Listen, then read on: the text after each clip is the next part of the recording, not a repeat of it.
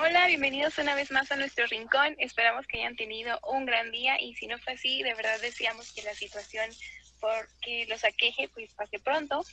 Pero por el momento, eh, pónganse cómodos, disfruten de su bebida y snacks preferidos y pues diviértanse con nosotros estos minutos que les puedo asegurar que este episodio va a estar muy interesante. Pero bueno, antes de comenzar, hola chicas, ¿cómo están? Hola, buenas tardes, ¿cómo están?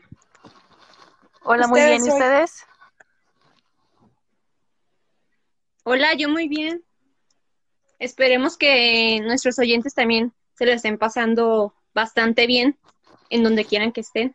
Así es, y más porque vamos a iniciar con un tema muy, muy interesante el día de hoy. Yo creo que incluso dándole secuencia a lo que ya llevábamos de todo, de todos los miércoles, partiendo de que ya tenemos eh, la idea de negocio, de que si, ya sabemos este si tenemos, o sea, qué habilidades necesitamos para ser emprendedores. Ahora ver esta parte de, de si nuestro negocio realmente va a pegar, ¿no? así es.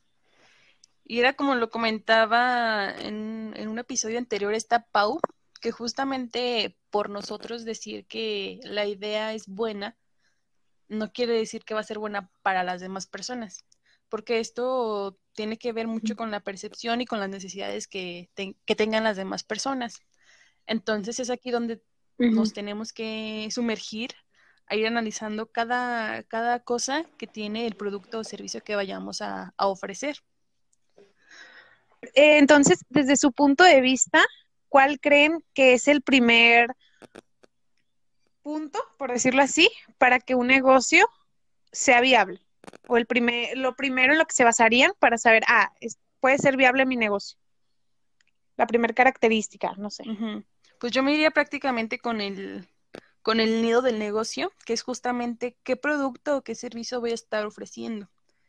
Eh, aquí es definir todas las características que, que este tiene y una vez que tengamos identificado eso, justamente sacar la parte que te va a hacer diferente a la competencia. Yo pienso que conocer tu, muy bien tu servicio, tu producto, es la base para tu negocio, para justamente conocer y empezar a ver si realmente es rentable o no. Sí, como lo veíamos en el capítulo pasado, de ver este, qué, qué, mm, qué más vas a ofrecer que la competencia no ofrece para que tu producto sea este demandado. Creo que también tienen que este conocer cuando cuando plantean un negocio, pues checar toda esta parte de de, sacar las ganancias, ¿no? O sea, sacar todos los, los costos que va a tener su negocio, o sea, tanto en producto, si van a rentar un lugar, lo que van, o sea, toda la maquinaria que van a ocupar, las personas que van a ocupar. sí, y tocaste. Y pues en base a, los gastos que tenga, este, montar un precio de, ya sea de su producto o de su servicio, la ganancia que, que pueden tener. Fíjate que no todas las empresas saben sacar costos, ¿eh? Me he fijado que, por ejemplo, cuando le preguntas a una persona sobre su costo, o sea, el cuánto te cuesta producir cierto servicio o producto, siempre te pone nada más lo que gastan en materia prima. Cuando hay más factores que intervienen en este y no lo están tomando en cuenta. Es por eso que a la hora de sacar cuentas finales, pues no les cuadra, no es lo que realmente esperaban. Que son los factores que no, que no toman en cuenta. Uno es la mano de obra, el cuánto me está costando que esa persona haga cierto producto o cierto servicio por tal tiempo, ¿no? No lo toman en cuenta. Dos, justamente lo que estabas comentando, eh, Andy, la parte de el rentar un local, bodega, lo que tú quieras, tampoco lo toman en cuenta. O sea que, o sea, esa partecita de, del costo de tu producto o servicio está cubriendo la renta de ese local, de esa bodega porque no lo ven como que tan tangible y no lo, no lo sienten. Esto también acompañado junto con los otros servicios como el agua, eh, la luz. Eh, por ejemplo, si ya es una empresa ya formalizada, pues cuánto te cuestan las obligaciones patronales, como el IMSS, eh, otros impuestos derivados, bla, bla, bla. Entonces, ese es el gran error que cometen los empresarios o emprendedores, justamente la parte de no saber sacar bien sus costos. Ahí, en lo personal, yo sí me dedicaría a, a indagar más sobre esto y que justamente el costo real me esté cubriendo todo lo que yo necesito para crearlo. Sí, sí, porque creo que esto es lo que lo que pasa con las, por ejemplo, las empresas familiares, o sea, como no, no tienen esta visión de, de crecer, pues como que lo dejan mucho todo a la ligera, ¿no? Como que no se ponen a pensar todo lo que hay detrás, no sé. Por ejemplo, si, si incluso una, tú te dedicas, ¿no? Tú le das tu tiempo, también ahí debes de, de, montarlo a, costos, o sea, porque también, o sea, aunque tú no lo, tú no vayas a recibir ese dinero, de todas maneras debe de contar porque también se está gastando. Y estamos hablando únicamente del costo, porque eh, relacionado a esto, eh, muchos patrones, por ejemplo, si tu producto lo vendes en 100 pesos ya al público este, final, pues él tiene en su mente que ganó 100 pesos, ¿no? 100 pesos. Pero, por ejemplo, resulta que de esos 100 pesos se van, no sé, 20 pesos de impuestos y pues ya no son 100, ya es menos. Y justamente también es, es culpa de, de, las personas que trabajan con ellos el, el que no los hagan ver realmente los, los costos, los precios reales, lo que conlleva, el dinero que está recibiendo, en qué tanto se reparte. Entonces, desde ahí es cambiarle como que ese chip de que no todo lo puedan ver de manera neta, porque hay muchas cosas que no toman en cuenta. Y como le digo, a la hora, a la hora que, que viene la, pues sí, la hora de checar realmente tus utilidades y eso, pues resulta que no estás ganando lo que tú ya tenías contemplado. Y es justamente por eso, porque no están tomando en cuenta otros, eh, otros variables que son muy importantes y que impactan demasiado fuerte. Si no lo vemos, yo creo que incluso ahorita con las personas este, emprendedoras, que se da mucho esto de que te llevan el producto a un punto o te llevan un, producto a tu domicilio. Entonces, en este caso también tienes que tomar en cuenta lo que vas a gastar de, digamos, de gasolina. y, y, muchas personas no lo toman en cuenta, o sea, no, no va en su, en el costo del, del producto. Exacto. Al final de cuentas son gastos que se deben de, pues, de cubrir. Entonces, para que te salga realmente un precio que esté cubriendo todos estos gastos, tienes que hacer un análisis muy minucioso para, para poder cubrir eso. Y pues bueno. Este, sí, creo que también. A ver tú. En esta parte también de este, tener la visión de que tus ganancias se conviertan en inversiones para que siga creciendo tu, negocio y no estancarte nada más en lo mismo. Entonces, ese dinero que ganas también lo tienes que invertir.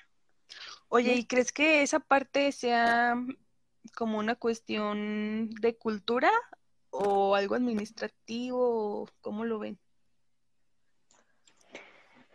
Pues sí, sí es una cuestión de cultura porque, o sea, como también lo mencionamos en otros capítulos, eh, en México no existe esta educación financiera o simplemente en las escuelas no nos dan estas materias que deberían de ser este como de tronco común para todos, ¿no? O sea, no importa a qué, a qué profesión te dediques, este, deberíamos de tener acceso a esa información para, o sea, hacer, tratar de hacer lo más este, formal posible este, aunque sea un negocio pequeño, ¿no?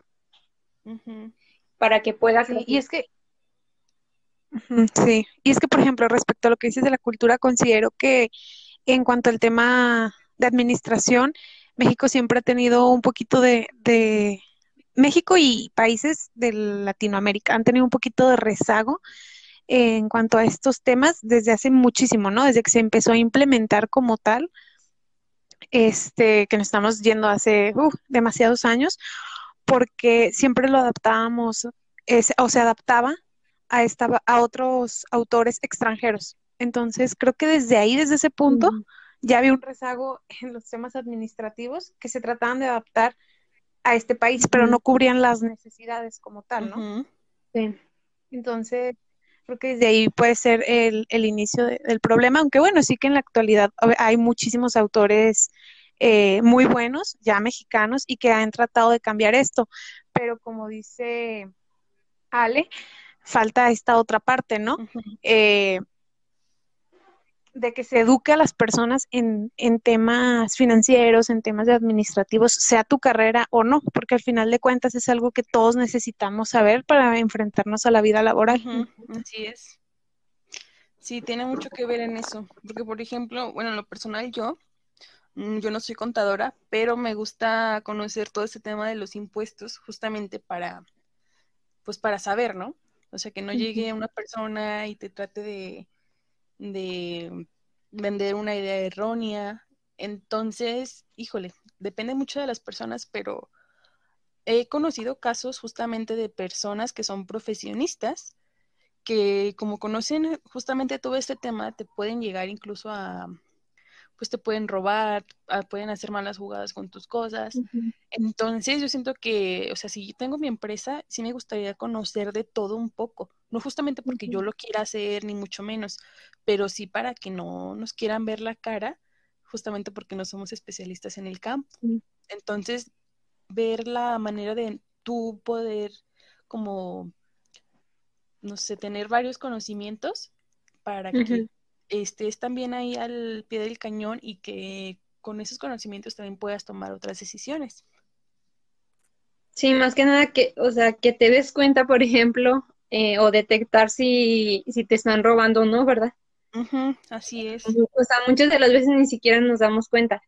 Y creo que también esta parte que decíamos de la, eh, de la cuestión cultural, también se da porque antes, si se fijan, pues no había como esta necesidad de, o sea, como que siempre las personas teníamos esta visión de que íbamos a trabajar en una empresa, una empresa, perdón, como empleados, ¿no? No había como tanta esa necesidad de que, de que ya no había un trabajo o no sé, o sea, no te ibas, no salías de, estudiar o, o cumplías cierta edad y no tenías como esta visión de que ibas a poner un negocio. O sea, esto ya ha ido como, esta necesidad se ha surgido en, en, pocos años. Creo que también es por esa parte que no tenemos esa educación. Así es. Y justamente, mira, eh, regresando un poco más al tema de, de cómo detectar si tu, tu, negocio puede ser rentable o viable, es justamente eso, porque surge todo esto a partir de un problema o de una necesidad. Entonces tú tienes que verificar que justamente tu producto o servicio esté cubriendo la necesidad que dice cubrir. Porque volvemos a lo mismo, una cosa es lo que yo creo y una cosa es lo que ya es real, lo que puede ser incluso perceptible para otras personas. Aquí es donde también puede entrar la parte de, innovación o la creatividad. A partir de, de esto, las personas pueden hacer muchísimas más cosas y eso puede ser el gran plus que tenga su producto o su servicio. Sí, y como menciona, no estancarse, porque viene una frase que dices, o te renuevas y no vas, o te mueres, o sea, quedas fuera de, competencia y fuera del mercado laboral. Es muy drástico, pero es que es la realidad. Sí, pues ahí está el caso de Kodak, la empresa. Sí, Sí, pues son varias, son varias. nos ponemos a analizar todas esas empresas que justamente no creían o no veían tan cerca todo este mundo digital, pues sí son varias empresas que se han quedado atrás, o sea que ya prácticamente no los conocen las nuevas generaciones y así. Otro caso es Blockbuster, ¿no? O sea, Blockbuster pudo haber hecho lo que Netflix ahora hizo. O sea, pudo haber este pues sí, cambiado, innovado para, para acercarse a su mismo mercado que tenía, pero no lo hizo, se quedó ahí. Exacto. Y ahora sí que le ganaron, le ganaron ahí, por esa parte. Y sí. También en otro en otro episodio anterior, creo que tú habías comentado lo del público meta, el cual va dirigido a tu, pues, tu producto, tu servicio. Y es justamente pues eh, investigar más a fondo justamente todas las características que debe tener pues tu público para poder introducir tu producto o tu servicio. Y son este, a grandes rasgos, tienes que ver justamente el lugar en donde lo vas a posicionar. en este caso, pues no sé, si te quieres ir nada más que un ejemplo, la colonia en donde estás, o el municipio, el estado, debes de estar visualizando todas estas, em, pues sí, estas amplitudes que tienes en cuanto al lugar para que tú sepas en dónde promocionarte, en dónde distribuir, en dónde vender, shalala y shalala. Esa es una. Y otra, justamente ver si tu producto puede ser para hombres o para mujeres o para los dos. También puede ser para niños, abuelitos. Es definir exactamente la edad a la que va definida tu, tu producto o tu servicio. Y otro que también se me hace muy, muy interesante es conocer el nivel socioeconómico. ¿Por qué? Porque no vas a ir a, ponerles, no sé, eh, una camiseta de, de Gucci en una colonia donde pues sabemos que pues no tienen grandes recursos y muy probablemente hasta que se las puedan robar o qué sé yo, ¿no? Es conocer justamente eh, en dónde está tu, pues, tu público en cuanto a nivel socioeconómico. O caso contrario, en las zonas muy, eh, muy de élite, pues no vas a ir a, por ejemplo, a poner tu, tu carrito de lotes o qué sé yo, ¿no? Ese tipo de cosas las tienes que estar identificando, porque es la verdad. Déjenles cuento una anécdota rápida. Una vez estábamos comprando justamente lotes, mi mamá y yo, y llega un carro súper lujoso y no sé, era un carrazo. Y viene una pareja y se bajaron, ¿no? Y luego dice, mira, se vienen hasta acá, a esta colonia, a, comprar este, un elote y todo. Y luego, pues yo me quedé callada y dije, ¿por qué no? Y me cayó el 20 de, que dije, bueno, pues es que si, por ejemplo, ellos viven en un residencial, pues en un residencial no hay estos puestecitos, no hay nada. Entonces, pues ellos tienen que salir a buscarlo. Y pues eso es, es muy marcado no, me lo puede negar. Eso, eso sí es cierto. O por ejemplo, como también esta parte eh, de que han querido innovar, como en la venta de lotes, ¿no? Se me vino a la mente un ejemplo. Mm, que ya es como que te venden el elote, pero más que el elote, como la experiencia o, o vaya, todo el contexto, ¿no? Como, no sé, que si se va a una zona a lo mejor residencial, en una plaza está como el negocio de los elotes, pero ya en, ya no como el carrito, obviamente, ¿no? Sino como un lugar establecido donde te dan así como todo, no sé, todo súper personalizado y diseñado y el lugar muy bonito. Entonces, no sé si un vaso de elote en un puesto te salía, te sale, no sé, en 20 pesos, ahí está en 50. Pero a lo mejor lo vas a pagar nada más por cómo estás viendo el lugar, ¿no? o sea, las personas que están por ahí o por la cercanía, ¿no? Y esto es una, es innovar, o sea, es justamente ver realmente el mercado, qué es lo que quiere, eh, que tú le puedes ofrecer y el cómo se lo vas a ofrecer. Eso es muy, muy importante. Todo lo que hemos mencionado, como quien dice, ya, ya, ya te lo venden así, o sea, em, te venden, te dicen cuánto va a costar tu producto, te dicen este, los proveedores, te dicen, ya tienen como establecida la marca. O sea, como quien dice, tú ya llegas y ya nada más es como trabajar porque ya, ya tienen estructurado todo este, este lado, entonces también podría ser una, pues una idea para, pues para invertir en, o sea, no desde cero, sino ya con algo de ah, trabajo hecho. Aunque sí es carito. Algo más seguro. Sí, es muy caro, sí, sí, es algo ya seguro, o sea, ya de que en cuanto lo pongas ya van a empezar las ventas, eso sí. Exacto, sí. Sí, porque ya está bien posicionado en el mercado. Todo lo conoce. En cuanto el primer día que abras, ya vas a tener clientes seguros. Sí. Sí. Oigan, ¿y qué opinan acerca de las modas o de las tendencias? ¿Creen que es bueno o no? Porque, por ejemplo, este salió mucho la moda con esto del, del COVID, pues justamente la, la parte del cubrebocas, ¿no? Ah, ya. De recién que iniciamos, pues casi no había, ¿eh? Las farmacias y eran muy limitados que incluso se llegaron a acabar. Pero muchas personas empezaron a ver que pues ocupaban cubrebocas y salieron montones donde quiera. Ya todo el mundo hacía cubrebocas y los vendía. Eso es como una tendencia, fue una tendencia o moda, como le quieran decir. Pero a nivel ya empresarial, ¿cómo notan ustedes? ¿Es bueno o no? Sí, dura poquito o mucho. Yo tengo un ejemplo. Hay una empresa aquí que se dedica a hacer uniformes. Entonces, ellos agregaron este producto ya a su negocio. Este, ya que tenían un negocio establecido, nada más agregaron este otro servicio.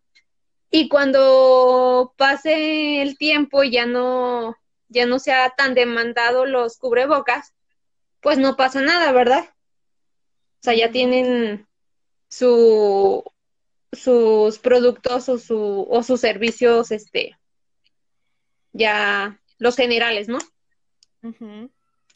Sí, justamente es esa gran diferencia.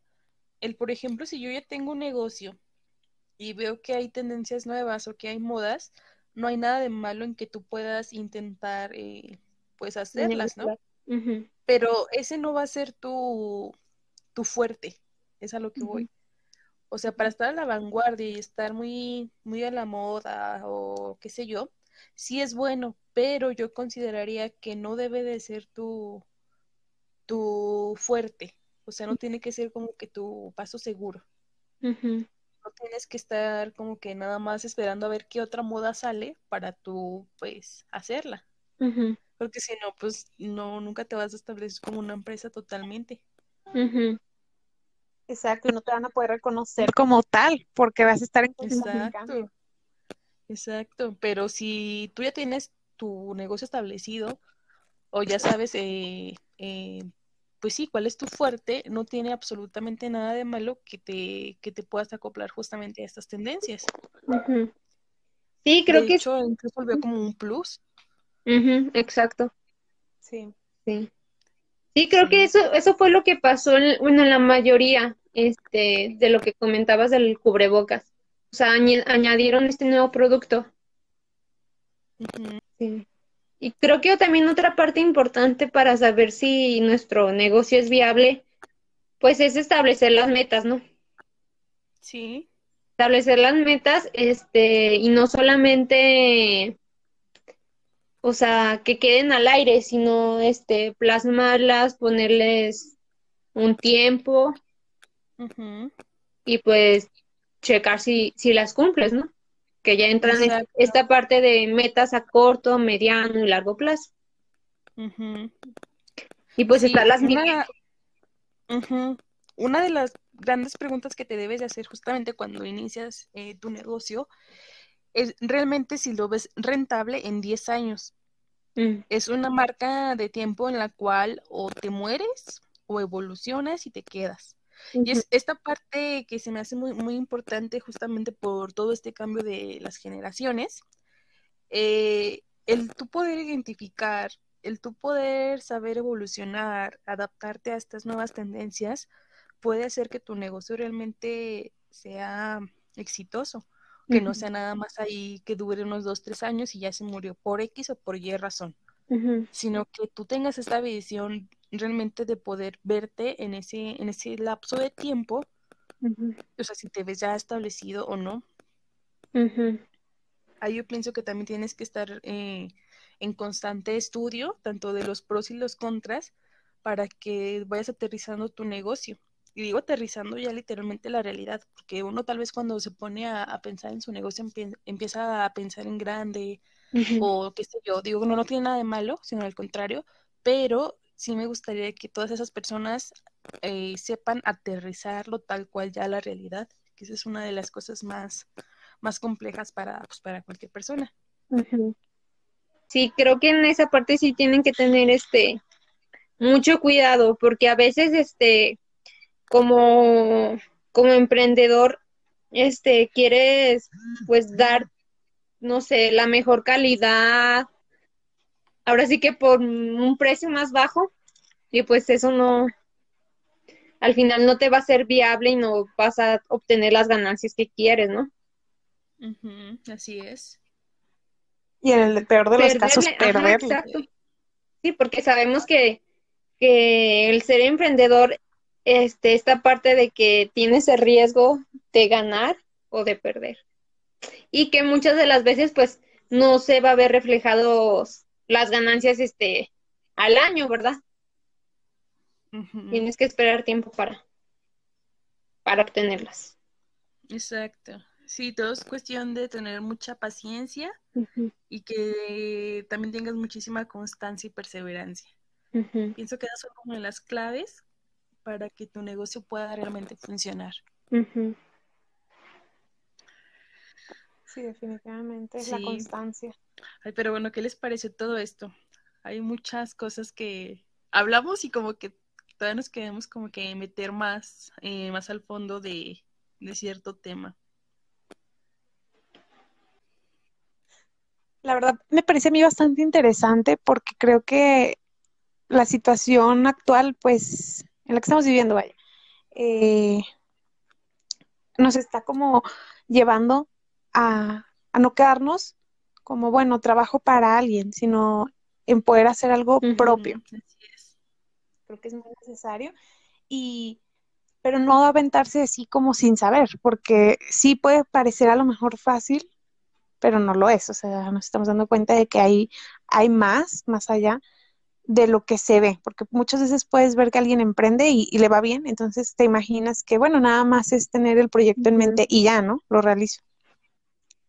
Pero, pero como bien mencionaban en un principio, por ejemplo, esta parte de, de, los costos de producción, los administrativos, los operativos, que a lo mejor si no se tiene el conocimiento porque no se, no se nos imparte, pues lo descartamos totalmente. Pero creo que por eso es muy necesario pues capacitados de alguna manera, buscar ayuda eh, profesional si a lo mejor no, conocemos del área.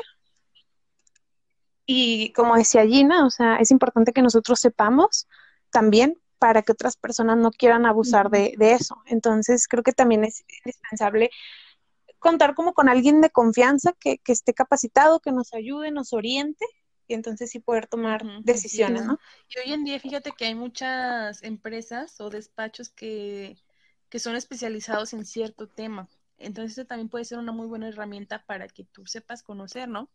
Ejemplo, si yo tengo mi empresa, yo tengo un contador que me lleva pues toda la contabilidad, declaraciones y demás, pues no está de más, si yo tengo pues con qué, tal vez eh, contratar a un despacho contable que sea totalmente externo y que venga y me haga una revisión, digo, no está de más pero sí, sí tenemos como que ya en la mano muchas herramientas y muchas opciones para, para poder evitar esto y llevar un mejor control de tu negocio. Sí, incluso este, esta parte también hay programas por parte del gobierno para las pequeñas y medianas empresas, o sea, solamente también es pues acercarse y, utilizar estas herramientas que pues no, no implican tal cual un costo, ¿no? Exacto y que inviertas en ti mismo, digo, al final de cuentas es un conocimiento que te vas a quedar tú y que tarde o temprano lo puedes llegar a aplicar. Exacto. Exacto, y que también puedes llegar a ayudarle a alguien más, ¿no? En un futuro. Así es. Pero bueno, este, no sé si tengan algún otro comentario. Creo que no. Pues no, de mi parte sería bueno, pues Em, espero que les haya gustado este tema. Como lo decimos cada semana que hablamos de, de, esto, como que vuelven a surgir otras inquietudes, otras dudas, y que poco a poco las vamos a ir aterrizando en estos capítulos. Y pues bueno, no se olviden de compartir esto. Eh, muchas gracias por estar aquí con nosotras y las esperamos en el siguiente capítulo.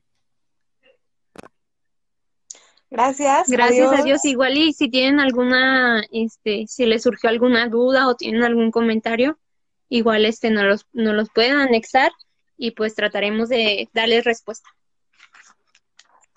Bueno, que estén bien, hasta luego. Bonito día, adiós.